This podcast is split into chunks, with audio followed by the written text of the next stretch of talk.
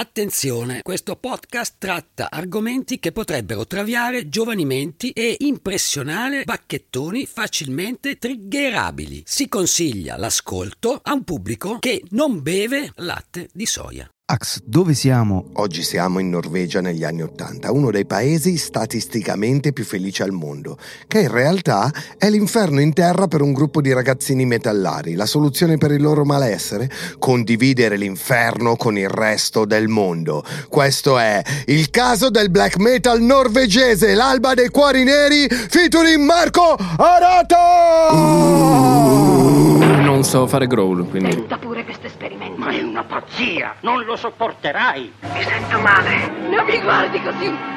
Non mi guardi, ho detto. Non la guardare, Mark. Come si chiama? Podcast! Sono loro i veri assassini. Devono pagarla. Ah, è un'opera meravigliosa. È veramente un'opera meravigliosa, nostro dovere, fonte di salvezza e benvenuti a una nuova puntata di Non aprite quella podcast. Un podcast che parla di misteri irrisolti, di crimini inquietanti, di fatti spiegabili per la scienza e o la nostra classe dirigente. Io sono J-Ax e qui in diretta, ma registrata dagli studi di Willy Lorbo, nell'unica zona di Milano in cui sono considerate parte del patrimonio artistico-culturale le rotonde, ho con me il dottor Pedari Buonasera. e Matteo, il famigerato Lenardon. Oggi puoi dire avvessato. Sì, lo diremo spesso. Oggi, come avete visto, abbiamo con noi il multitalentuoso, poliedrico, polistrumentista Mark The Hammer Arata. Sti cazzi!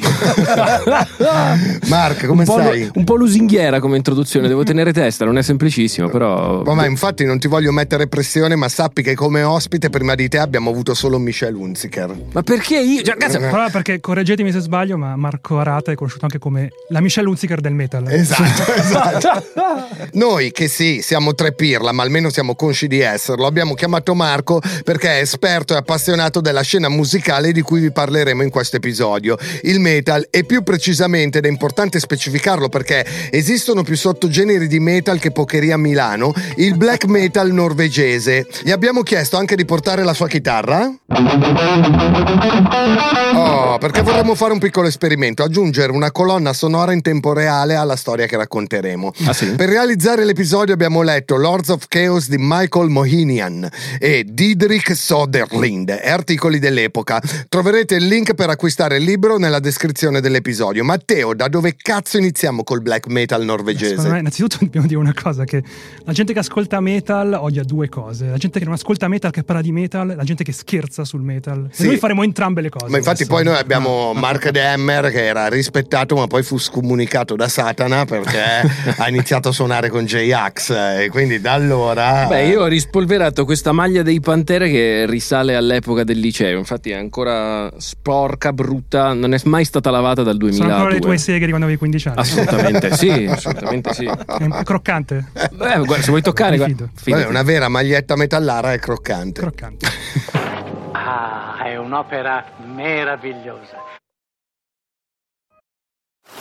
Now on Netflix, inspired by the unbelievable true story of a fake hitman, comes the new movie, Hitman, from Academy Award nominee Richard Linklater. At 96% certified fresh on Rotten Tomatoes, critics are calling Hitman a smart, sexy crime thriller with surprises at every turn. Starring Glenn Powell and Adria Arjona, Hitman. Now playing on Netflix and in select theaters. Rated R.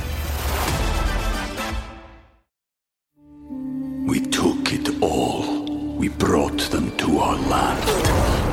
An endless night, ember hot and icy cold. The rage of the earth. We made this curse. Carved it in the blood on our backs. We did not see. We could not, but she did. And in the end, What will I become? Senwa Saga. Hellblade 2. Play it now with Game Pass. Beh, comunque direi che prima di andare in Norvegia, secondo me dovremmo un minimo spiegare il collegamento fra Satana e la musica odierna, perché tutti associamo il satanismo col black metal, ma in realtà troviamo descritta dallo status quo come musica del demonio, anche quella suonata tipo da jazzisti neri negli anni 30 o da cantanti rock and roll negli anni 50, tipo Elvis era mosso da Belzebù chiaramente, cioè lo dicevano quando, si, quando ballava era il diavolo in persona che lo faceva muovere. Devil's Music. Ovviamente il satanismo qui esisteva solo nella testa di vecchi bacchettoni terrorizzati dal nuovo che stava arrivando, ma poi negli anni 60 e 70 abbiamo avuto i primi musicisti che usavano riferimenti piuttosto espliciti a Satana. Pensiamo a gruppi come i Rolling Stone e i Led Zeppelin, ma Mick Jagger e Jimmy Page sono quindi satanisti? Ovviamente no. Perché? E questa è una cosa che i media mainstream non hanno mai capito, l'abbiamo visto anche in molti dei nostri casi, tipo so, quello di Dimitri e tanti altri, esiste qualcosa che potremmo chiamare satanismo performativo, ovvero qualcuno che usa l'estetica e la grammatica del satanismo per divertimento senza crederci veramente. Tipo noi, Esatto, come cioè, noi, come noi esattamente. Beh, pensa che comunque i Led Zeppelin furono accusati di satanismo perché se riproduci una certa parte di Stairway to Heaven sembra che si dica Ave Satana in Al un certo contrario? punto. Sì, è una roba che è sempre stata Sì, smentita. quella roba è però- incredibile però, eh. c'è su YouTube, se guardi Stairway to Heaven eh, Reversed, eh, sembra proprio una messa satanica. Però il tipo per fare una roba del genere dovrebbe essere stato troppo un genio delle parole, secondo me è casuale, Comunque, anche i Black Sabbath, pure se usavano demoni nelle copertine e mille altre immagini sataniche, di certo non lo erano. E nemmeno i Coven, un gruppo inglese sconosciuto ai più, ma estremamente influente nella scena metal.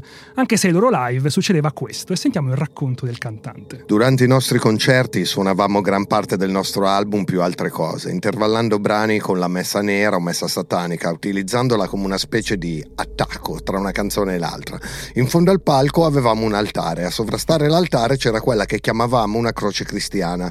Uno dei nostri rodi veniva legato alla croce come Gesù e rimaneva semplicemente lì per tutta la durata del concerto. Cioè, scusami, ma come facevano? Tipo, oh Mimmo, tocca a te stasera farti crocifiggere. Esatto. Cazzo, immagina aprire l'Empals per uno così.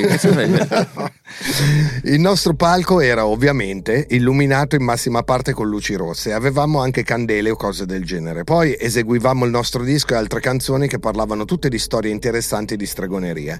Ovviamente eravamo tutti in costume, a metà concerto iniziavamo a suonare l'Ave Maria. A quel punto Jinx dava la benedizione della messa nera, recitando le parti in latino e dicendo fa ciò che vuoi, sarà tutta la legge. E poi acclamava Satana e girava urlando Ave Satana verso la croce e l'altare. Come facciamo noi? Cioè. E a quel punto il tizio che faceva Gesù si liberava le braccia, scendeva dalla croce, la ribaltava per farne un simbolo satanico e se ne andava dal palco ballando mentre noi continuavamo a suonare, maledendoli perché Rodi secondo me li malediva a ogni concerto veramente. Secondo me, al prossimo Love Me dovreste usare lo steward, quello che fa faccia incazzata e crocifiggerlo, provare a vedere cosa succede.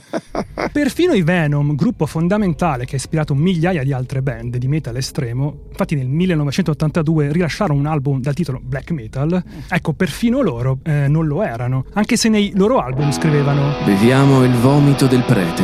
Facciamo l'amore con la puttana morente. Succhiamo il sangue della bestia e custodiamo la chiave della porta della morte. Beh, oggi sta roba è tipo la didascalia Instagram di Rondo da Sosa comunque. cioè. E qui il cantante del gruppo spiega bene come veniva usato il satanismo da quei gruppi. Guarda, io non predico il satanismo, l'occultismo, la stregoneria o qualsiasi altra cosa.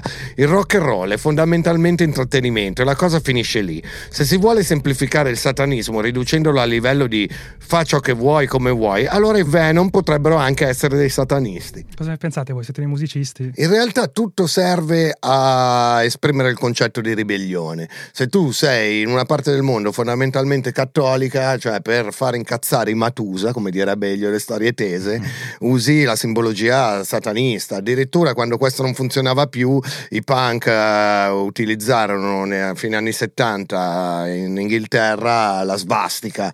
per fa- semplicemente non sapevano neanche perché, era solo una cosa che sapevano faceva incazzare i più grandi, quindi la utilizzavano. Sì, più Era che solo altro- per litigare, come diceva Calcutta. Esatto. Assolutamente, i Venom si volevano distaccare dall'immaginario tra virgolette commerciale del metal dell'epoca. Nell'82 era uscito The Number of the Beast dei Maiden. Che Abbracciando comunque... il neonazismo. Ah, praticamente. Bello. E quindi un modo per rendere tutto quanto più estremo e staccarsi da questa corrente era creare un qualcosa di più estremo tipo l'album black metal e da lì poi si è sviluppato tutto il resto in Norvegia, la prima onda del black metal. Sì, perché noi da dove arriviamo, cioè il rap, siamo abituati a parlare degli integralisti del rap, che sono dei dilettanti rispetto agli integralisti del metal.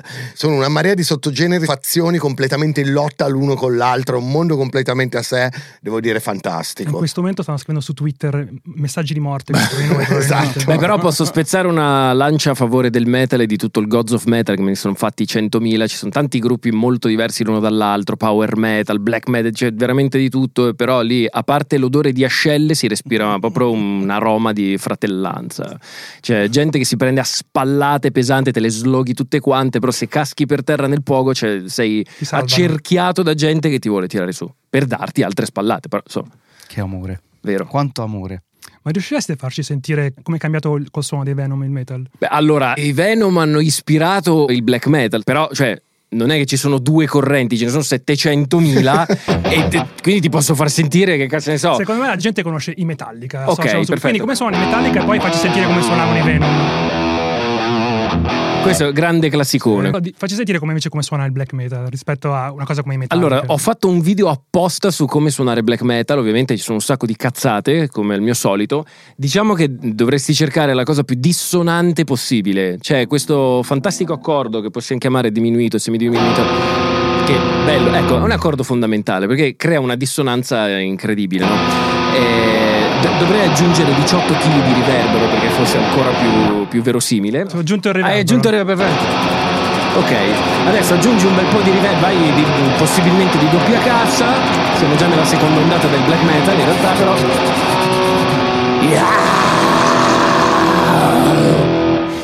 ok, abbiamo capito. Mater tenebrarum, mater sospirarum. Il latino poi suona da Dio. nel- Tutte le ragazze hanno smesso di ascoltare questo podcast. In questo istante. Fai venire me e eh, matematicamente ci saranno solo maschi. Senti, Beh. mi fai madre tortura?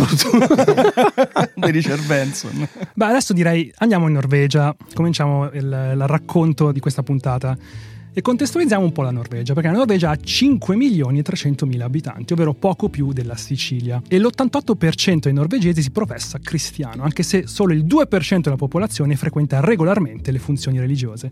Anzi, c'è un modo di dire molto popolare nel paese che fa Un norvegese entra in chiesa tre volte nella sua vita e in due di queste deve farcisi portare di peso, cioè battesimo e funerale. Esatto. e il matrimonio entrava da solo, insomma. Quindi, com'è possibile che nell'utopia socialista norvegese sia nato un movimento anticristiano capace di dare fuoco a dozzine di chiese? Perché, visto questo disinteresse generale, la minoranza veramente cristiana compensa con un notevole rigore ortodosso che coinvolge anche i non credenti. Per farvi capire, in diverse comunità del paese, se ti metti a ballare, vieni visto in malo modo e con sospetto. In alcune aree lapponi le tv sono bandite e addirittura Brian di Nazareth dei Monty Python venne proibito di uscire al cinema perché blasfemo. Madonna. Tant'è che nel paese dei loro più acerrimi rivali, e parlo ovviamente della Svezia, la pellicola venne pubblicizzata così. Andate al cinema a vedere Brian di Nazareth, un film talmente divertente da essere bandito in Norvegia. Basta, fa capire. Mi fa morire gli svedesi che rompono il cazzo ai norvegesi da sempre. Norvegesi hanno un palo in culo, se vogliamo riassumere la cosa. Un altro fatto sorprendente: fino al 2004 almeno, tutti i film horror sono stati banditi o censurati pesantemente in Norvegia. Ancora oggi i norvegesi di una certa età ricordano quando la TV di Stato spense all'improvviso il segnale dopo l'apparizione non segnalata di una pistola a giocattolo nella serie Le avventure di Collargol. Che cazzo è con Con protagonista un pericoloso rossetto francese per bambini dai 0 ai 7 anni. Ah, ok. Raccontare questo è importante perché potrebbe spiegare il motivo dell'esplosione di una scena musicale satanica proprio nel paese scandinavo. Se c'è una cosa che la storia ci ha raccontato è che ogni volta che si è utilizzato il proibizionismo come soluzione a un problema di salvaguardia morale, il risultato è stata la genesi di qualcosa esponenzialmente peggiore. Esatto, proibisci qualcosa nasce una perversione, sempre una regola che abbiamo incontrato anche molte volte nel nostro E podcast. se non vi basta la storia, guardate un porno giapponese, cioè capirete cosa succede quando proibisci qualcosa. Perché ovviamente loro hanno proibito i genitali, quindi adesso si fanno scopare da 12.000 tentacoli in ogni orifizio. Andiamo ai Mayhem. I Mayhem si sono formati nel 1984, ispirati dai Venom di cui vi parlavo poco fa. Alla chitarra c'era Destructor, al basso Necro Butcher. Tra l'altro io chiamerò Matteo Leonardo Necro Butcher d'ora in poi. eh. alla batteria Mannheim e alla voce Messiah. Madonna. Hanno tutti letteralmente solo 16 anni. Sono dei sedicenni. Dopo aver ponderato che Destructor suonava come il nome di un coglione, il chitarrista decise di farsi chiamare Euronymous, Ah, beh. che secondo lui significava in greco principe della morte, ma che secondo me suona come il nome di un discount. tipo, ehi, dove andiamo a comprare una birra vietnamita da 20 centesimi? Ah, Andiamo qui vicino c'è un Euronymous." Euronymous. Andiamo lì. Nel 1987, dopo un paio di EP e LP, nel gruppo entra un nuovo cantante, Dead. Eh, Un nome e un perché, giustamente. Esatto. Dead, il Carco Bane del black metal. Poi capiremo perché. Esatto. Ah, sì? Sì, era anche biondo. Per capire la personalità di Dead, sentiamo il racconto del loro primo concerto ufficiale, istantaneamente diventato leggendario, raccontato dal batterista degli Emperor, Bard. Quando c'è stato il concerto vivevo con Mayhem e dovevo preparare teste di maiali impalandole con dei paletti. Mi ricordo che a concerto un tizio si è mangiato un pezzo di una testa, che però era molto vecchia, per cui è stato male di brutto. Ma anche tu, però, cazzo, che tu prendi pezzi di scenografia e te la mangi. No, cioè. raga, ma come vedremo in tutta questa storia, qui si tratta di una scena molto ridotta. Noi dobbiamo immaginare, qui dicono concerto, ma in realtà erano sempre 20 persone massimo questi concerti e tutti quelli che facevano parte di questa scena tentavano di dimostrare agli altri di essere più hardcore. Cioè un gruppo di ragazzini in lotta per la supremazia, per chi era più evil, più cattivo, più malefico. E quindi, cioè, figurati il pirla, è come quello che quando vai al bar deve far vedere che si beve la birra fino alla goccia 6 litri, poi gli esplode lo stomaco. Vabbè, no? In quel è- caso si mangia la testa di un maiale. Tu, Marco, ti ricordi altre scenografie un po' strane del black metal a parte di testa di maiale? Se non sbaglio, i Gorgoroth eh, erano soliti mettere delle teste di capra su- sui palchi dei concerti, ma no- neanche tanto tempo fa, poteva essere tipo il 2004 che hanno fatto questo concerto in Norvegia, o in Svezia o giù di lì e sono poi stati banditi per, mi, mi sembra per questo motivo. Gli hanno rotto anche le palle le femministe perché mettevano in croce delle donne in topless. Donne e uomini in realtà, Sì. nudi completamente. Anche Che anche- perché il cantante dei Gorgoroth, Gal, è dichiaratamente omosessuale, che, che- che quindi devi essere proprio il più badass, il più cattivo di tutta la scena, perché il tipo fa veramente il culo a tutto. Io, tra l'altro, Letteralmente. i Gorgoroth li, li rispetto,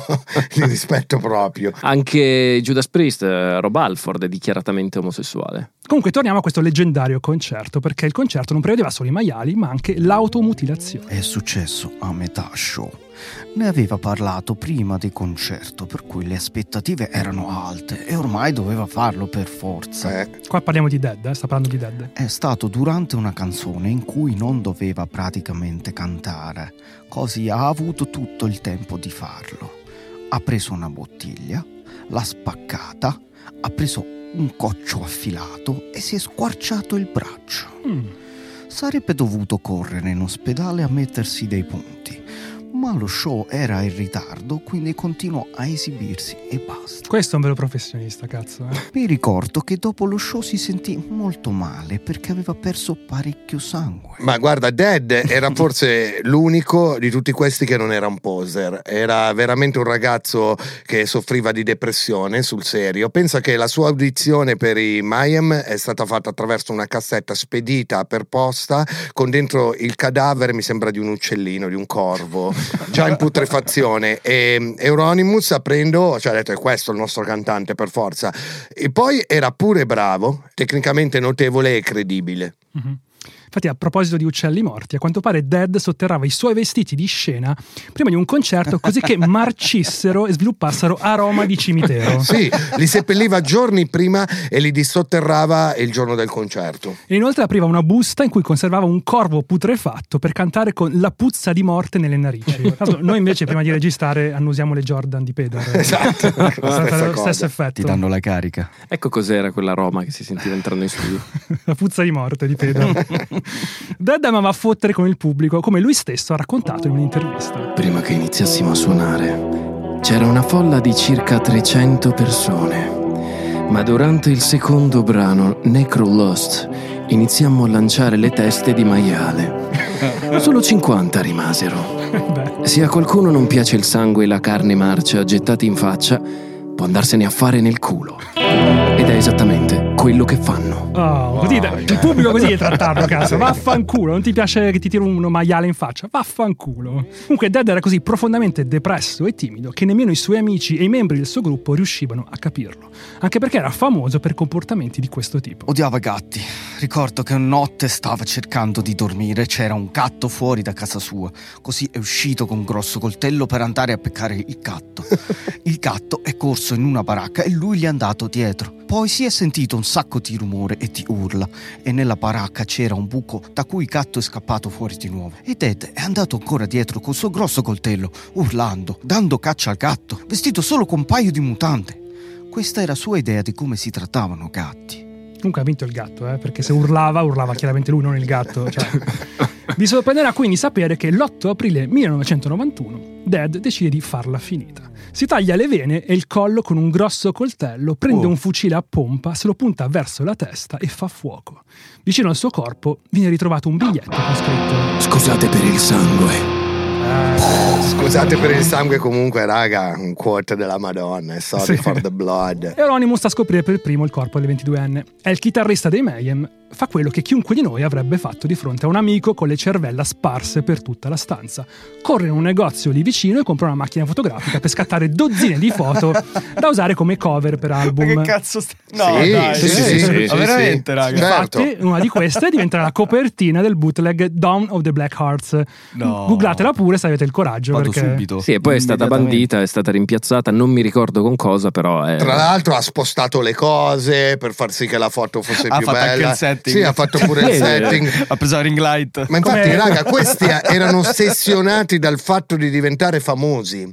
Cioè, volevano in un modo o nell'altro diventare famosi. Io credo che poi, cioè, visto il genere che facevano, sapevano benissimo che la loro musica non sarebbe mai potuta diventare popolare e quindi ci provavano in ogni modo con tutto l'effetto shock, no? Shock value, era tutto. Beh, c'era anche quella componente di distacco dal pop, diciamo, cioè anche quando Euronymous ha mm, fondato questo negozio che non mi ricordo né come si Poi chiama né tantomeno come si pronuncia. Si Ah, chiama ok, perfetto. Inferno in, Esatto, si chiama eh, in Inferno. norvegese. Esatto, non era particolarmente, cioè non è che fatturasse chissà che cosa, però aveva dalla sua che riusciva a riunire tutti quelli che si stavano stancando di questa progressiva globalizzazione della Norvegia e anche appunto per quanto riguarda la musica tutta questa poppizzazione serviva anche, anche a questo il black metal Scusa, stavo guardando la foto del... Tra l'altro, vedi, l'hanno- l'ha messa, sembra tipo una scena. Eh sì, sì, ha fatto un setting Tipo food perfetto. stylist su Instagram. Mazza, ha fatto Ha posizionato tutte le cose, il coltello, tutto il perfetto. filtro per il sugo. Sì.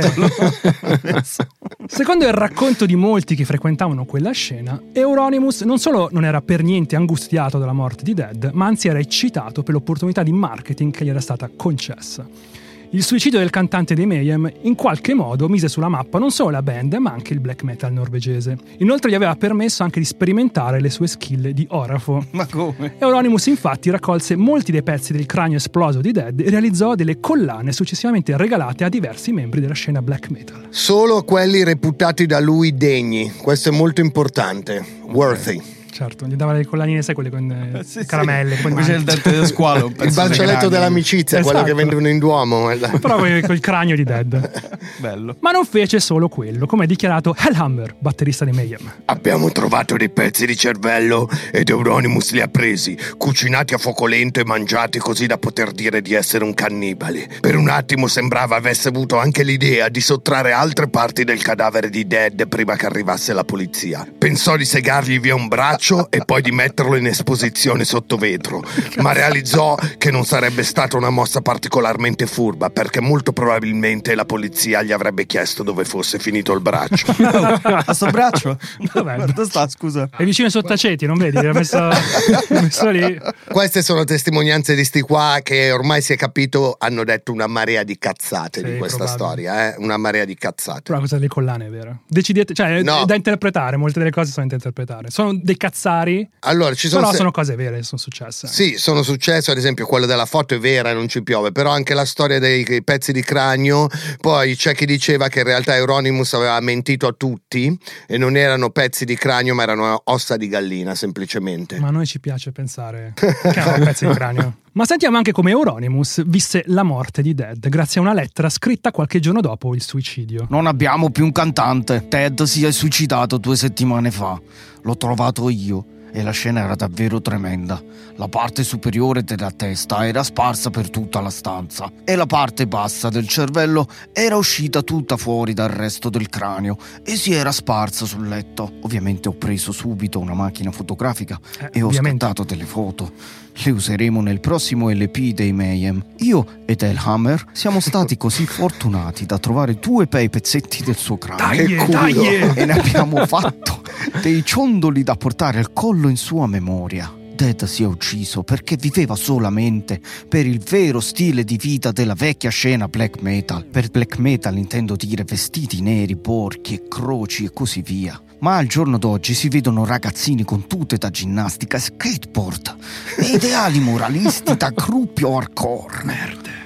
Sto punk, maledetti. Cercano di sembrare il più normale possibile. Altro che punk, in quel periodo 92 stava uscendo Incesticide dei Nirvana. Quindi sta arrivando il grunge, proprio, figurati. Tutto questo non ha nulla a che vedere con il black metal. Questa stupida gente deve avere paura del black metal. Ti devi spaventare! Bravo, sto chiedendo quello. Dobbiamo far tornare questa scena a quello che era in passato. Make black metal. Great again. Tete è morto per questo e ora ho dichiarato guerra. Sono arrabbiato, ma allo stesso tempo devo ammettere che è stato interessante poter esaminare un cervello umano in rigor mortis. Morte al falso black metal o death metal e anche a modaioli hardcore. Ah! Cioè, questo ha scritto Harg, cioè eh, l'ha scritto nel- in una lettera. Cioè, capito, sti stronzi, sto ragazzo si era suicidato perché soffriva di depressione e loro l'avevano tradotto in una retorica anti-poser, perché avevano questa ossessione verso i poser. Ti ricorda qualcosa, Matteo? No, niente. Comunque, secondo il batterista Hammer, questa ricostruzione non era assolutamente reale. Euronymous ha fatto circolare la voce che Dead si era suicidato per via della scena. Il motivo non era quello, ma lui voleva che sembrasse così perché in questo modo poteva guadagnarci più soldi e dare l'idea di essere più malvagio di quanto realmente fosse. Non so se, se ti stai cagando addosso. È la mia voce molto. black metal, piace molto. Cagarsi addosso è il vecchia È- è- scena. è è black vecchia metal. scena, ok. Insomma, era il momento per Euronymous di costruirsi quello che oggi chiameremmo personal brand e di fare soldi. Piccolo problema, tutta la musica dei Mayhem era sold out da tempo ed Euronymous non aveva soldi per rimandarla in stampa. Piccola precisazione, qui noi diciamo sold out, diciamo concerti, si parla di 300, 500, massimo 1000 copie Eh che questi si stampavano, eh. Quindi purtroppo, come spesso accade nella vita di un artista underground, anche il principe della morte dovette piegarsi al commerciale. Se avessimo la possibilità economiche per poterlo fare, dovremmo incontrarci ai concerti e riempire di botte tutti gli hipster sempre. Come gli? Anche tu, Matteo Lenartone. Specialmente. Specialmente te. Fino a quando non saranno troppo spaventati per andare a qualsiasi concerto. Ora invece abbiamo bisogno dei loro soldi. Non importa quanto lo desideriamo, è impossibile fermare la moda. Dobbiamo solo sfruttarla meglio che possiamo e vendere a questa gente un sacco di merda hipster. E quando vuoi distruggere qualcuno e prendere i suoi soldi, c'è solo una persona che puoi chiamare. Tua madre. Ed è quello che Euronymous fa, chiede alla mamma i soldi per l'affitto richiesto per poter aprire un negozio di dischi. Quindi il black metal è chiedere alla mamma mi dai mi paghi Ecco. l'affitto, ma per favore, ma mi dai l'affitto, dai, dai, dammi i soldi, dai, ma Helvete, ovvero Inferno, il primo negozio di solo vero black metal al mondo, ma anche merda hipster visti i tempi difficili. È importante avere un negozio in cui tutti i modaioli sanno che potranno trovare tutta la loro musica alla moda di merda. Questo ci permetterà di guadagnare soldi con cui poi ordinare più dischi malvagi per la gente malvagia.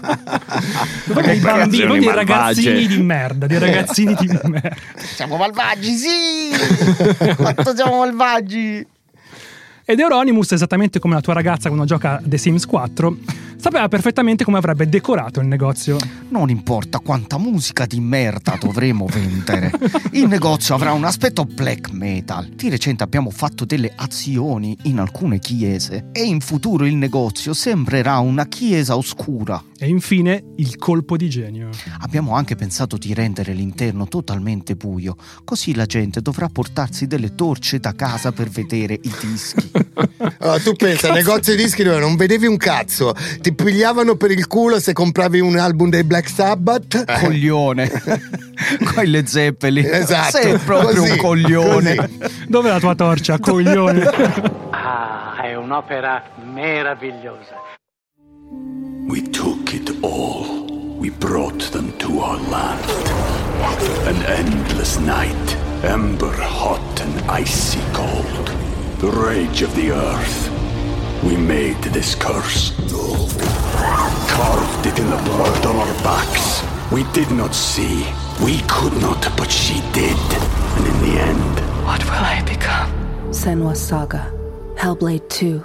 Play it now with Game Pass. Purtroppo l'idea di realizzare un negozio in cui nessuno poteva vedere la merce non si realizzò. Vennero usate delle luci Ikea nel reparto, non black metal. Ma il Vete divenne comunque un punto di riferimento fondamentale per la scena norvegese. Moltissimi gruppi nacquero fra le mura nere di quel negozio nella periferia di Oslo. Sentiamo a questo proposito il cantante degli Emperor. Se si fidavano di te, se capivano che le tue convinzioni erano serie, allora venivi accettato. C'era un profondo rispetto nei confronti del negozio e ci si andava indossando il corpse paint, che a volte era abbastanza stupido visto che era giorno e in giro c'era gente che andava per negozi. Appunto. Marco, cos'è il corpse paint? Esatto, che Il cazzo- corpse paint è l'arte di pittarsi la faccia come vabbè, il tipico black metal, il blackster. Ah, ok. Per assomigliare a un cadavere, che quindi lo fecero prima gli Adams con Morticia e mercoledì Adams, cioè voglio solo dire questo. Vabbè, anche i Kiss, se andiamo neanche così tanto indietro. E infatti, per capirne di più, adesso leggeremo un tutorial tipo di TikTok per il corpse paint. Il tutorial di corpse paint, che cazzo arriva da WikiHow? Da Wattpad, che, Watt- è, che è il buco di culo di internet. La pittura da cadavere, corpse paint in inglese, eh, non è da confondere con il make-up da zombie, da morto o da gotico. È uno stile di trucco usato spesso dai gruppi musicali black metal. Questo trucco è nato grazie al vocalist dei Mayhem, Per Dead Hallin, che voleva assomigliare a un cadavere durante i concerti. Devo leggere tutta sta stronzata. Uno. Applica uno strato sottile di base bianca sul viso. Assicurati di usare abbastanza prodotto in modo da schiarire il viso di alcune tonalità, ma non troppo da sembrare un clown. Fatto? Applica dell'ombretto blu scuro, viola, nero sugli occhi come preferisci. Devi coprire la zona fra le sopracciglia e le ciglia. Applicalo anche sulla palpebra inferiore. Piuttosto che applicare l'ombretto in modo uniforme, prova a realizzare un motivo simile a una ragnatela, oppure opta per un effetto colato e sbavato. Cioè, praticamente devi diventare un panda in questa fase, non è? No, tipo sei Giovanni Mucciaccia adesso. Applica molto eyeliner intorno agli occhi. In questo modo ombretto e sopracciglia verranno esaltati. Eh, importante che siano azzaltati. Applica un rossetto scuro se vuoi, usa lo stesso colore usato per gli occhi per rimanere in tema. Di nuovo puoi creare gli effetti secondari come punti e sbavature piuttosto che applicare il colore in modo uniforme. Consigli.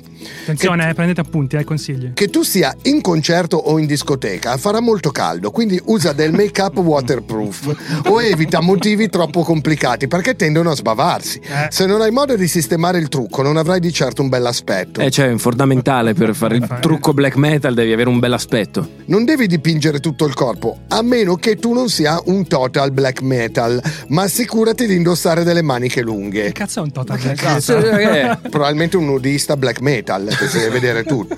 La maggior parte dei fan del black metal si dipinge solo la faccia, anche perché dipingere tutto il corpo richiede molto tempo. Eh, perché sono poser, il vero black metal head si dipinge anche il cazzo come un corpse. Se i tuoi vestiti lasciano scoperte molte parti del corpo, applica solo del bianco e sfumalo bene. Capito, Leonardon? Applica della cipria chiara o translucida, facoltativo. Questo passaggio può essere saltato, ma la cipria ti aiuterà a mantenere la base intatta e fare in modo che non coli. Per una tenuta perfetta, ripeti di nuovo i passaggi fino a quando non avrai ottenuto un bel effetto maschera. Eh, la cipria è importante perché quando? fissa Ma quanto poi. cazzo ci vuole per prepararti per uscire se sei un black metal head? Studia lo stile di musicisti come King Diamond, Behemoth, Immortal, Dimmu Borgir e per ispirarti se hai problemi con il trucco disegna delle linee guida con una matita. Altrimenti sparati in testa con un fucile, Eh, esatto. cazzo. Spero quest'articolo sia stato utile a chi ha le prime armi. Ave Satana. Vi prego, mandateci il risultato del, del vostro make-up, per favore, vi prego. Sì, è vero, mandatecelo Pubblichi- su, su Instagram. Se lo fate lo pubblichiamo su Instagram. Vabbè, facciamo direttamente la pagina Instagram cloni di Abbath. Eh, esatto. Comunque torniamo alla nostra storia, perché Euronymous utilizzò anche Helvete come punto di distribuzione per la sua neonata etichetta Death Like Silence. E uno degli album che nel 1991 intende pubblicare è quello di Burzum, una, diciamo, band formata però da un singolo elemento, un diciottenne di nome Varg Vikernes. Tra l'altro questo quanto rompono il cazzo che, che tu ovviamente dici Burzum, immagini Varg, no, no ma Burzum è una band. È come non esistono album- band di una persona. E invece Cazzo. il primo album dei Foo Fighter eh, fu suonato tutto da Dave Grohl eppure era una Eh, band. si chiama un progetto di Dave Grohl, non la band, i Foo Fighters. Vabbè, ma comunque Varg continuava a cambiare nome, cioè c'aveva un miliardo di nomi il tipo. Infatti si faceva chiamare anche Conte Grishnak.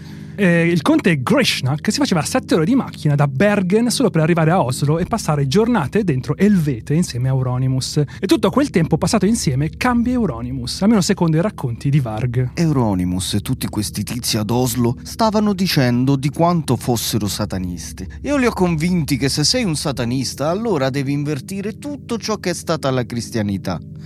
Euronymous non era comunque per nulla serio riguardo al satanismo, ma ho cercato di provocarlo, dicendogli cose tipo tu non sei un satanista, tu non segui nulla. Così lo provocavo su cosa fosse o meno il satanismo e lui seguiva quello che dicevo, praticava il sesso anale, perché nella Bibbia si dice che non devi lasciare che lo sperma cada a terra. E allora discutendo l'ho convinto che se lo sbatti nel culo a qualcuno, nel posto più impuro, quella è la cosa peggiore che puoi fare. Quello è satanismo. Avete capito? dopo il corpse paint, dopo il make-up, buttatelo nel culo a qualcuno. E lui diceva sì. Fine. Non avevamo realizzato che fosse bisessuale e in realtà omosessuale. Ecco perché diceva sì. Sì! Un giorno un amico che si era unito a me in un viaggio per Oslo mi ha raccontato che una volta aveva frugato i cassetti di Euronymous e ci aveva trovato un vibratore con sopra delle tracce di merda. Era un gay del cazzo. Stava sempre a dire di come la figa gli facesse schifo. Non è esattamente satanista, però vabbè. La figa non è metal comunque. non è metal. Vikernes rivelò in un'intervista anche quali VHS Euronymous guardasse. Guardava con entusiasmo film Snuff, dove c'è gente normale che viene rapita e torturata a morte di fronte alla macchina da presa. Per esempio, vibratori chiodati che vengono spinti a forza nei genitali delle donne, o ragazze a cui vengono inchiodate le grandi labbra ai tavoli. Minchia, dove cazzo li trovasti sti film? Negli anni 90, inizio anni 90. Snuff, oh. Cazzo, una settimana per scaricare. È bene precisare che gli snuff movie sono una leggenda metropolitana. Non è mai stato trovato uno e nessuno al mondo è stato mai arrestato per averli prodotti. Semplicemente esistono video in cui qualcuno muore per caso davanti a una telecamera. Ci sono tantissime raccolte di questi video anche live, leak. sì, sì, sì, certo. Cioè, Live leak. Ma non è che li girano apposta, semplicemente. No, ma alcuni però c'erano snuff movie in cui erano proprio finti, cioè si vedeva che erano finti. Sì, ma sono finti. Non troppo però. Però C'era erano una finti. che si sparava in testa di, di tutto quanto... Eh vabbè. Però non era morta. Quelli che guardava Euronymous più che snuff movie mi sembrano video fetish BDSM che ti inoltrano gli amici del liceo che odi su WhatsApp. Comunque, nonostante le opinioni che abbiamo appena sentito, Varg comincia a vivere nei sotterranei di Elvete ed entra nei Mayhem come sostituto bassista, suonando anche nelle prime registrazioni del loro album d'esordio. È il suo arrivo che dà una svolta medievale al tipo di satanismo della scena black metal. Ora i proclami sulla liberazione della Norvegia dal cristianesimo che Euronymous e Vikernes fanno raggiungono toni così pesanti che il resto della scena norvegese rimane in attesa ad aspettare cosa questi due avrebbero fatto. Bisognava fare presto qualcosa di grosso per non fare la figura dei poser cazzati. Eh. Adesso Euronymous ha un grande problema, che è Vikernes. Perché Euronymous faceva questi grandi proclami, diciamo che si è anche inventato tutta questa estetica del black metal norvegese di quegli anni. Però in realtà per lui era un espediente per guadagnare popolarità, credito, anche per salire nella scala sociale di chi era più malvagio della sua compagnia di amici. Eh. Mentre Vikernes è arrivato credendoci veramente. Il tipo era veramente incazzato perché i romani millenni prima avevano cancellato le divinità pagane che venivano adorate in quelle terre e quindi adesso Euronymous ha un grandissimo problema che c'ha un integralista in casa. Posso dire la mia sul black metal? Vai. Secondo me è una merda. Ti uccidono sia i seguaci di Padre Pio che i satanisti. Cioè, non- trovarmi, non puoi scendere puttana. né salire, non puoi scendere né salire. Merde. Una delle chiese che si dice che ha effettivamente bruciato Burzum l'ha fatto proprio non solo come insulto al cristianesimo, ma proprio perché questa chiesa è stata eretta su quello che era un santuario, credo, Esatto, pagano. esatto. Lui più che satanista era soprattutto un pagano, tant'è che quando poi si ritrova in galera molti anni dopo e ha solo un sintetizzatore davanti non ha nessun altro strumento per poter registrare, alla fine fa degli album che richiamano molto quel mondo lì. Sì, praticamente fa degli album di musica celtica ambient suonati con una pianola Bontempi. Oh, e comunque la cella è molto meglio di casa mia, cioè le celle norvegesi Sono un tre stelle a Pietra Ligure. Sì, sì, sì, sì. Eh, Ragazzi, c'è anche dell'omosessualità latente o meno latente, però questi qua vivevano per impressionarsi l'uno con l'altro. Secondo me un po' di attrazione c'era. Eh, Come i veri omofobi erano gay. Cioè, Esatto. spesso succede così. E infatti esistono pure delle fanfiction, vero? Esatto, perché su Wattpad, sempre su Wattpad, ci sono tipo delle sedicenni che provano il black metal e parlano come sedicenni parlano del K-pop, però tipo di Dead, dei Mayhem, di Varg. Adesso sentiremo una di queste storie che voi interpreterete. Raga, fanfiction sul black metal. Esatto. Tra l'altro degli artisti black metal degli anni 90 nel 2022. Sì. Raga, internet è un posto meraviglioso, ogni giorno di più. che schifo internet, mamma mia. E quindi questa è una fanfiction che abbiamo trovato con protagonisti Varg. E Fenritz, che è un batterista e occasionalmente cantante del gruppo black metal. Dark Throne. Oh, ok, iniziamo. Siete pronti, ragazzi? Eh, Prontissimo. Voi a casa siete pronti? L'autore di questa fanfiction è Good for Nothing. Cospargetevi le mani con della Nivea. Cominciamo. Dei gemiti di piacere. Ecco che cosa ha fatto rabbrividire Varg. Due ragazzi stavano scopando nel bosco. Sì, facciamoli spaventare. Sì, buona idea. Varg avvolge il suo mantello nero attorno al viso e si avvicina ai due ragazzi. Fen si limita a seguire Varg. Arrivano molto vicino. Riff dei corni in sottofondo. We are just a figure! Riff dei corn sempre in sottofondo. Fen accende la torcia per vedere meglio perché in quell'angolo non c'era luce. I due ragazzi spaventati si staccano e si aggiustano di fretta i pantaloni. Oystein? Ah, Oystein è Euronymous. Esatto, il suo nome. E lo fai tu. Lo faccio io. Fenritz? Oystein? Varg? E qua il Pelle, che cazzo è? È dead. Allora io faccio dead, oltre che la voce in radio. I'm dead. Non è come sembra, raga, non è come sembra. Cosa? Che te lo stavi facendo mettere nel culo da pelle? Non pensavo che Pelle fosse gay. Io sono tutto. Che cazzo vuol dire? Pelle non dice niente. C'è un momento di... C'è un momento di silenzio. C'è un che silenzio noi- generale. Che noi non possiamo rendere Esatto. qui. Quindi. Ma non ci sono neanche puntini di sospensione, c'è Niente. proprio pagina vuota. Basta, me ne vado.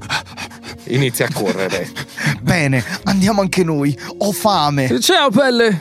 Dead si siede per terra. Ok. I due protagonisti camminano. Camminando un po' arrivano in un mini market. Buonasera Satana. Dice facendo scream Fenritz. E il cassiere spaventato.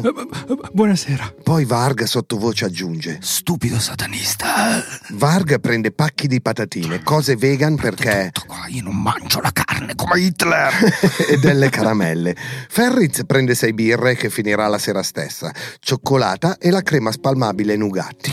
Amo tantissimo questa crema spalmabile. Occhi a cuoricino. Mettono tutto delicatamente sulla cassa.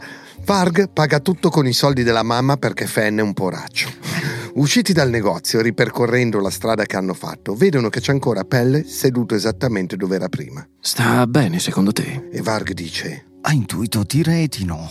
Fenritz si avvicina e gli dice: Ehi Pelle, tutto ok? Rispondi, brutto coglione! Dai, alzati! e lo aiuta ad alzarsi. Poi Varg alza gli occhi al cielo. I tre ragazzi, uno più strano dell'altro, camminano mano nella mano fino a casa. Ah. Ma è una storia Ma bellissima. Ma del che cazzo, manco cazzo è? scopano! Vabbè, no, scopavano. eh, Euronymous e Pelle hanno scopato. Eh, ma io volevo una più hot, vabbè. Sono Vabbè. confuso, raga. Oh, ma avete visto una storia fantastica? Almeno sono riuniti e vivono felici e contenti mangiando una crema Nugatti. Cioè, che cazzo volete di più? E con la crema Nugatti fra le mani si chiude la prima parte del vero black metal norvegese. Ma abbiamo ancora da raccontarvi i veri crimini, anzi i peggiori crimini commessi da Varghi, Euronymous e tutti gli altri durante quegli anni. Parliamo di profanazioni, omicidi e situazioni a cui fareste fatica a credere. Fateci sapere se vi è piaciuta questa puntata, scriveteci a non aprite quella podcast at gmail.com o su Instagram iscrivendovi a non aprite quella podcast. Le mail, i commenti o i vocali più interessanti verranno letti o ascoltati durante le nostre puntate. Se ancora non l'avete fatto, mettete 5 stelle al nostro podcast e seguiteci su Spotify cliccando anche il cazzo di campanellino, così quando pubblichiamo un episodio in piena notte vi arriva la notifica sul cellulare. Allora, Pedar, che commento abbiamo scelto questa volta? Abbiamo scelto la mail di Martina e G. Carboni. Una, Ok. una psicologa di Londra. Wow, allora noi per educazione facciamo leggere all'ospite. Eh, certo. Vai. Sono una quarantenne che ancora apprezza Maria, ma che tanto più non sapeva di DJ Axe. Scritto Axe, eh. Mi viene in mente il deodorante e il ricordo soffuso di coltri di giovani salterelli alle autogestioni o feste di fine anno del liceo. Grande DJ Axe, Grazie. ti sei guadagnato la stima e il rispetto di una stronza qualsiasi che conviveva bene con il non sapere chi fossi tu. Ah, minchia, così polemica, eh? Ora mi piacciono un sacco di cose di te. E sai che c'è? Difficile da leggerlo. Ora mi ascolto un po' delle tue musicazzate col mio Spotify Premium. Ebbene sì, fedelissima al Premium da molti anni. Il famigerato avrei preferito conoscerlo prima da paziente o da amico. Non vi posso raccontare la punteggiatura, ma fidatevi, è incomprensibile. È pazza, raga, è pazza. Non mi sono ancora wiki documentata sul collega dottor Pedari, ma Collega. lo farò. Per ora so solo che è da una vita che lotta con la sua low self-esteem. Oh, ma vaffanculo, e, che ha, stronza. e che ha fatto un sacco di progresso e Ah, che è ok. simpatico Ah, e ok. quasi intelligente. Oh, quasi- ma che cazzo vuoi? No, è una professionista, ascoltiamo una professionista. Riesce anche Che a vestirsi da solo, si allaccia le scarpe. cioè. Scherzo. Sappiamo Ah. che il quasi è un riflesso storto della timidezza della tua intelligenza. Oh, ah, hai visto? C'è un'intelligenza timida. Ho deciso di scrivervi appena dopo aver finito di ascoltare l'ultimo episodio, carica di mesta rabbia al pensiero che il prossimo giovedì non avrò un nuovo episodio con cui lenire i dolori fisici durante lavoro fisico. Questi tre funzionano, non hanno deluso. Dai. Matteo, ci serve sapere un po' di H. Holmes. Eh? Giusto per chiarirsi, so che stai già preparando un episodio su quel genio del male. No. Gradirei avere una data di release e una dedica alla tua amica o curante Martina. Io non mi vergogno a dire che ho fatto terapia, quindi non, è, non è un problema dire che questa vuole, vuole psicanalizzarmi. Do- tutti dovremmo fare terapia, secondo me. Chi ha fatto terapia qua dentro tra di noi? Tutti, tranne Io, Mark io preferito la Arata. droga. Vabbè, io ho ascoltato black metal che è uguale. ok, la prima parte del cazzo del black metal norvegese finisce qui. Noi andiamo a farci psicoanalizzare da Martina. Ave Satana! Ci vediamo settimana prossima, motherfuckers! Wow!